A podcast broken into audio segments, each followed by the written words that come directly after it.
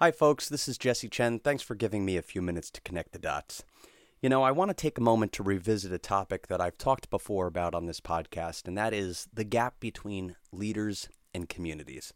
If you've watched my TED Talk, you know that I believe that the gap between leaders and communities has been growing for quite some time, and not just in terms of our government, but in terms of our community organizations as well. And this gap has led to increasing uh, distrust in the leadership layer, but it's also led to increased instability as well. I think that the Baltimore riots were a perfect example of this. I think that as you look to reactions to the recent election, I think that this is also uh, in part driven by that.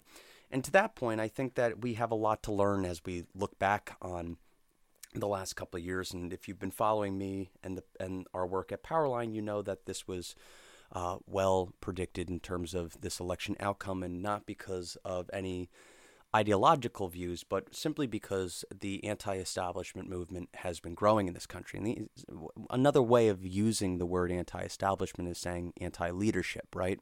It's this gap between the people who say just trust us and the people who actually put them in power.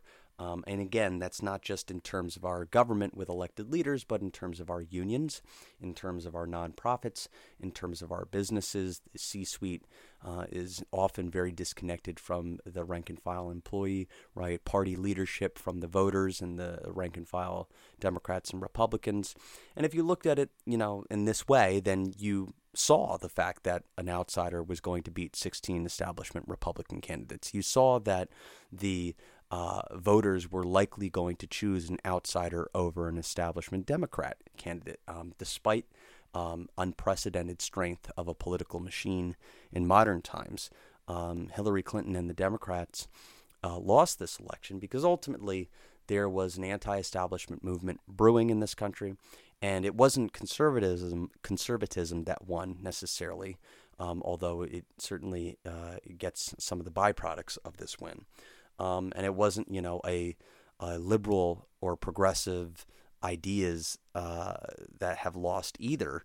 It was anti-establishment that won, and that energy, unless it's truly addressed, will continue um, in the 2018 uh, congressional midterms. It will continue in 2020 at the uh, end of Donald Trump's first term. Um, and it will continue until it's addressed. So long as people feel that there is a gap between the leadership layer of society and their communities, the trust will decrease. And as trust decreases, engagement um, usually falls. And when engagement falls, institutions can crumble altogether um, and the oligarchy arises. But in the short term, right now, what we're seeing is an increase in engagement, which is a good thing. But we need to make sure that we're in, engaging with each other uh, in the right ways.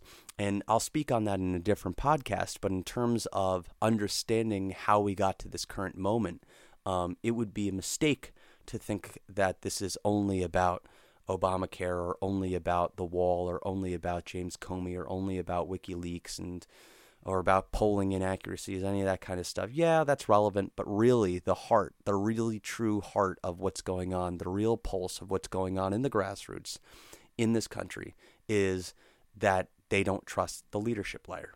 And it doesn't matter what side of the aisle you're on, but that's the truth. And so leaders everywhere really have to respond to that um, at all levels in order to move this country forward in the way that we all need it to move forward. Anyway, that's it for me today. Thanks for giving me a few minutes to, to connect the dots. I'm Jesse Chen, and I will see you next time.